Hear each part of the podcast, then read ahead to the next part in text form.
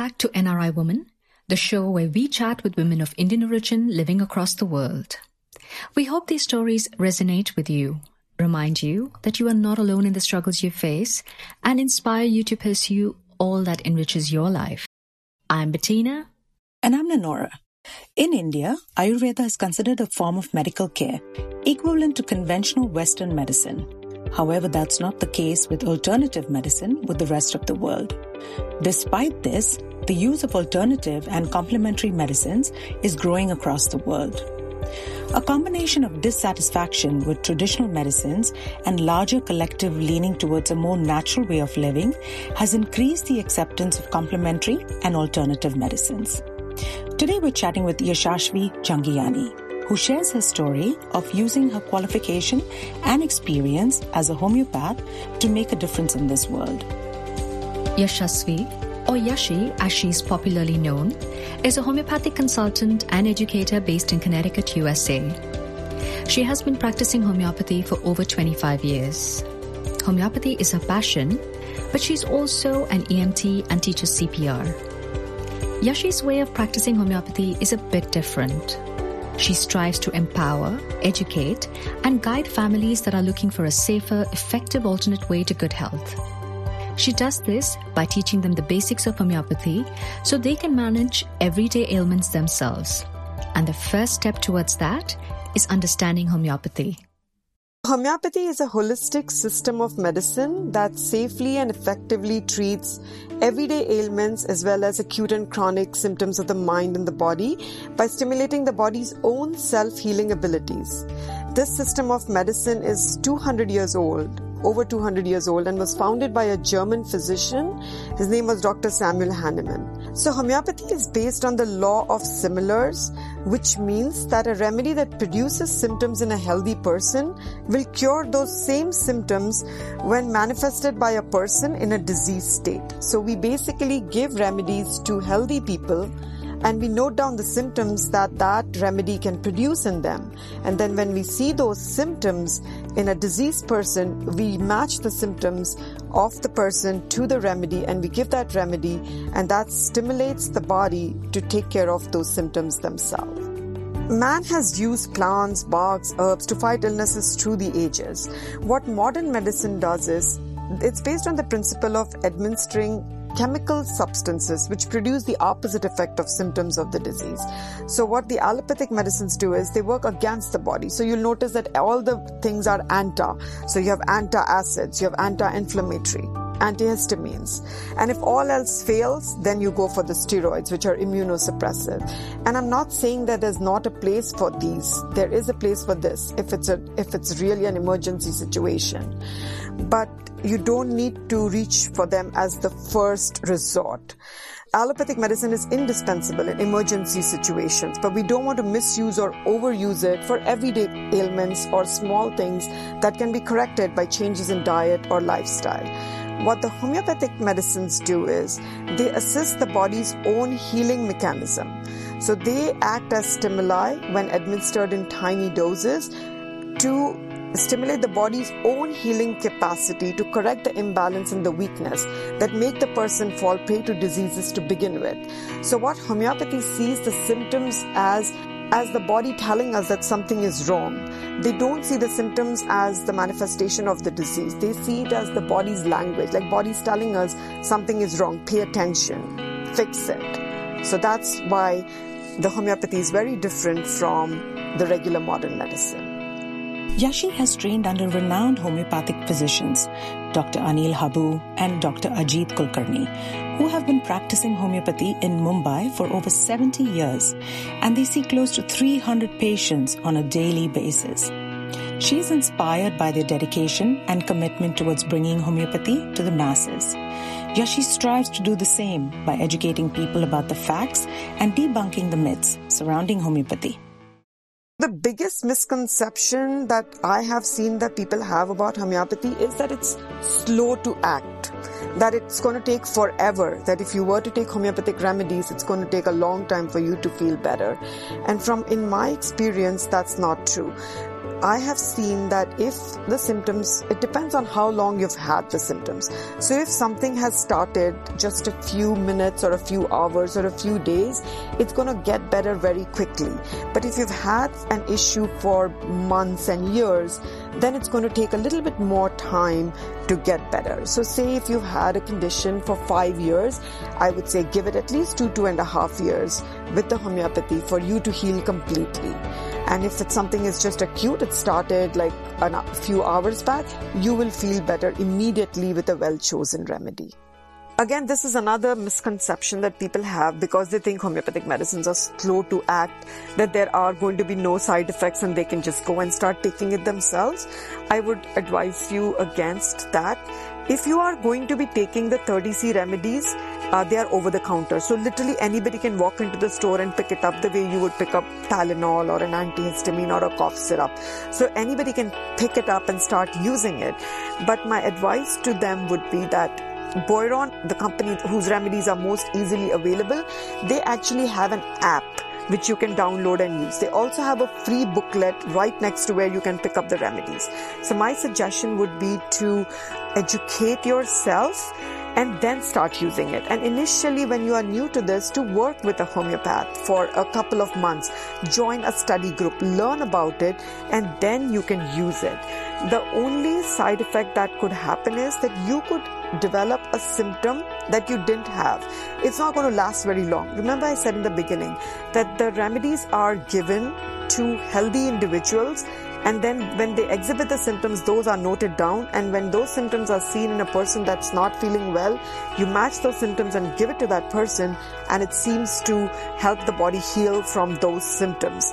So the danger is that you could actually exhibit a new symptom that you didn't have before. So so you have to pay attention to how you're feeling after you take the remedy. So you will may feel better which happens 80 to 90% of the times. But 5 to 10% of the times you may develop a new symptom. So be mindful of any new symptoms or new sensations that you might have when you take a remedy.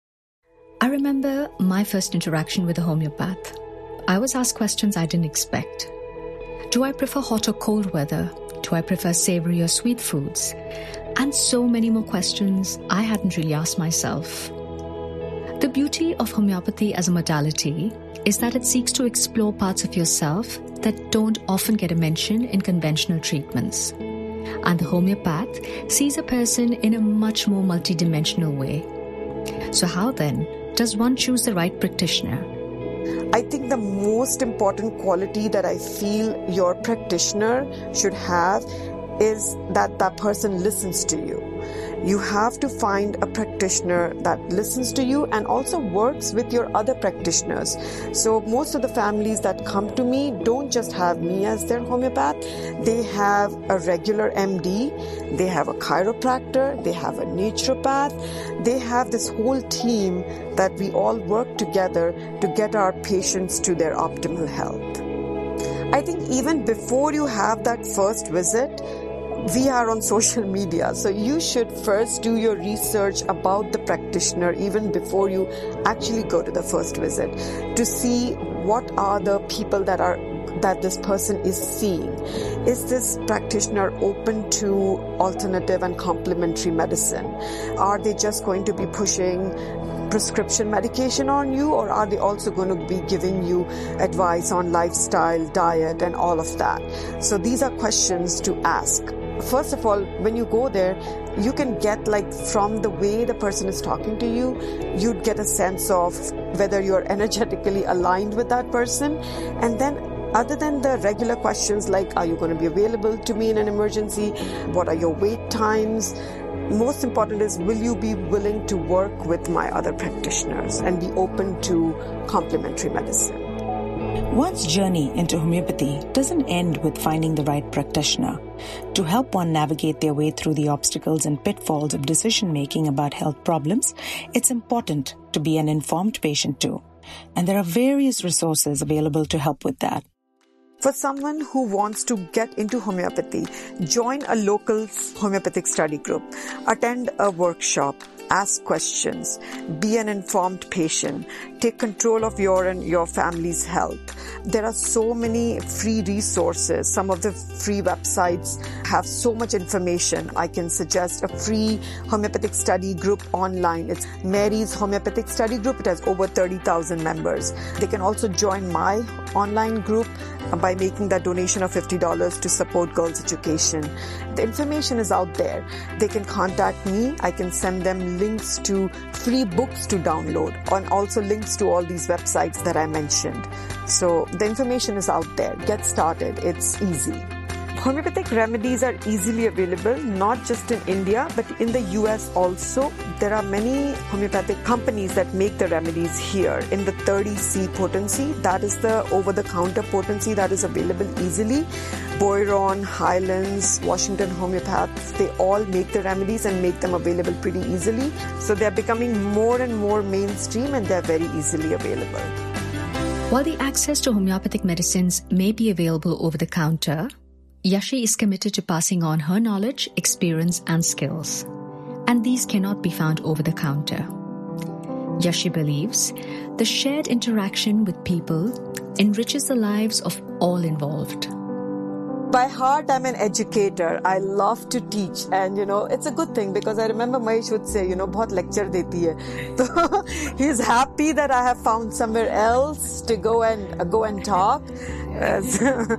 and you know, people who come to my workshops, they'll be like, lecture. And I'm like, no, this is an interactive workshop. It's a give and take. I'm giving you information, but I'm learning so much from you. Everybody who comes to me teaches me something. Listening to my families has taught me so much. I remember when I started practicing, what I learned in school is so different from what I'm practicing now. The issues that people come to me with are so different from what we learn in school. There are so many people that have attention deficit issues. There are kids with allergies, asthmas, um, you know, eczemas all of those things weren't there before, you know. So there is so much out there um, that is contributing to these issues. So it's a every day I learn something new. I learn from my holistic circle. I learn that homeopathy is, doesn't have all the answers. So I will send people to my to others, uh, to a chiropractor, to a naturopath, and then the same thing. Those people send people to me for homeopathy. So you have to have a team that's looking out for you and working for you. For many, Yashi is that person who introduced homeopathy into their lives. And for Yashi, the person who encouraged her on the path to homeopathy is someone very close to her heart. The story of how I got into homeopathy is is a little funny. I always wanted to study medicine and my dad, Bhagwan Shivdasani, always encouraged me. He really wanted me to become a doctor. I was the older child, so it was, you know, in India, if you're the older child, you either go, if you're a girl, you go into medicine, and if you're a boy, you go into engineering. So it was, you know, it was given that I was going to study medicine, and my plan was to become a regular doctor to go into MBBS. But it was my dad. He always wanted me to do complementary medicine and he was a big proponent of homeopathy. And in India, it depends on what your percentage marks are in 12th grade, as you know, that decides what you get into. So when I didn't get into MBBS, my father celebrated this by jumping with joy. So today I'm of course more than grateful to him for encouraging me to pursue homeopathy. But at that time, I didn't want to practice homeopathy. So I went to the uh, homeopathic school with no intention of practicing homeopathy. And when I graduated, I took care of my family doctor's clinic for a month when I was in my internship and it just drove me crazy. I was ready to like kill myself. All I was doing was, you know, cold cough, fever and just giving symptomatic treatment. So I was like, I can't do this. I have to give uh, homeopathy a shot, you know, and my dad kept encouraging me. He's like, you should be doing homeopathy. That's what you've studied. So that's when I started practicing homeopathy and I haven't looked back since then. And I'm so glad that I made that decision. And, you know, it was the best decision of my life. And I'm so grateful to my dad for not giving up on me and pushing me to continue to practice homeopathy. And my mom, of course. My dad was the one that supported my education and he loved homeopathy. But then if I'm sharing about my dad, I should share about my mom too, right? So mm-hmm. she was not that much into homeopathy then, but she's so into it now. So I have a kit that I have left for her at home and she is giving remedies out left, right and center to the Kamwali Bai, to the paper wala, to the chokidar that comes. As a matter of fact, she does not let me take money from senior citizens. She takes care of all the remedies that I have to give out to any senior citizens, anybody that's going through difficulty, patients that are going through cancer treatment. We don't take any money from them at all. So my mom pays for all of those remedies. So she's continuing to support it now that my dad is not here. As the saying goes, the apple doesn't fall too far from the tree. Yashi impacts not only the lives of her patients, but her unique method has raised thousands of dollars towards various nonprofits, impacting the lives of so many more. She doesn't charge her patients for consultations. Instead, she pays it forward by asking her patients to donate what they can towards the causes very close to her heart. So to me, pay it forward is it's an educational practice, meaning I want people who come to me, families that come to me to not be with me forever. I mean, they can stay with me if they want to, but my goal usually is to teach them, to empower them.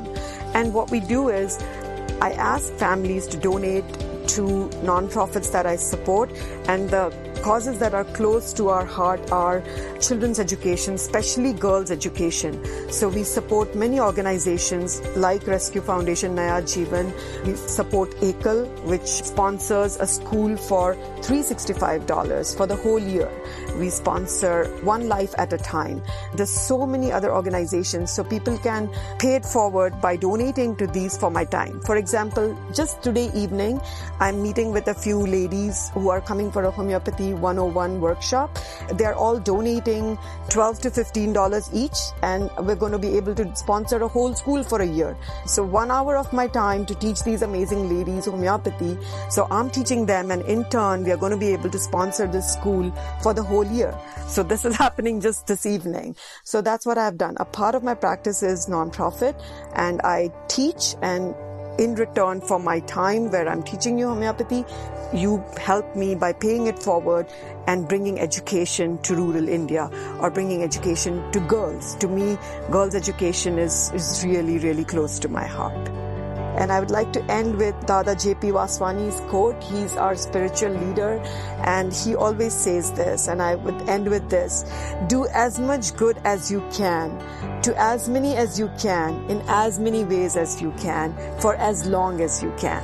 Just continue to empower families that come to me, continue to teach people, continue to make people independent, continue to make people responsible for their own health we live in a world where access to qualified practitioners of alternative treatments, knowledge about these treatments, access to medicines is literally available at the tip of our fingers.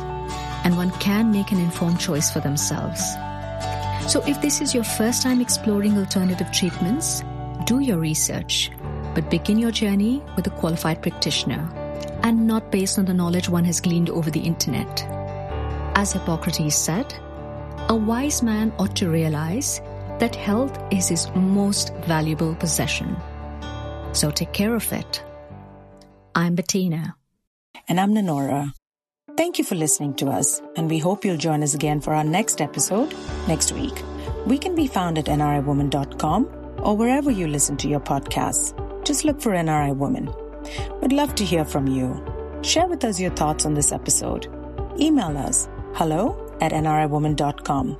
Please help us spread these stories of these amazing women by sharing it with your family and friends. And don't forget to hit that subscribe button on Apple Podcasts, Google Podcast, Spotify, or wherever you're listening to us right now. Our featured fellow podcaster is Mouse and Weens, a fun conversational podcast by two cute sisters, Juliana Eggold and Joelle Cohn. Hollywood versus Housewife. Both fascinated by how people think. They talk family, love, life, and celebrities in Hollywood. Check out their podcast on most podcast listening platforms or wherever you listen to our podcast. Hi, this is Mouse. I'm Weens. we have the Mouse and Weens podcast. Mouse and Weens. I'm a big sister in San Diego with kids, and I'm married. And I have uh, no friends. no, I'm just kidding. No, I do. I have friends. I just don't have any boyfriends or love. anyway, Mouse and Weens podcast. You should listen to it. Yeah, it's, It's not really fun. depressing. We talk about family stories, life and love, and kids, and all the things you're interested in. We promise. Yay! Celebrities in Hollywood too. Poke your little turtle head out and come listen to us. Mouse and Weens. Bye. Bye. This episode was edited by Eric Heidbreder. NRI Woman episodes come out every Monday, so make sure you subscribe. Until next time, keep learning, keep inspiring, and be kind.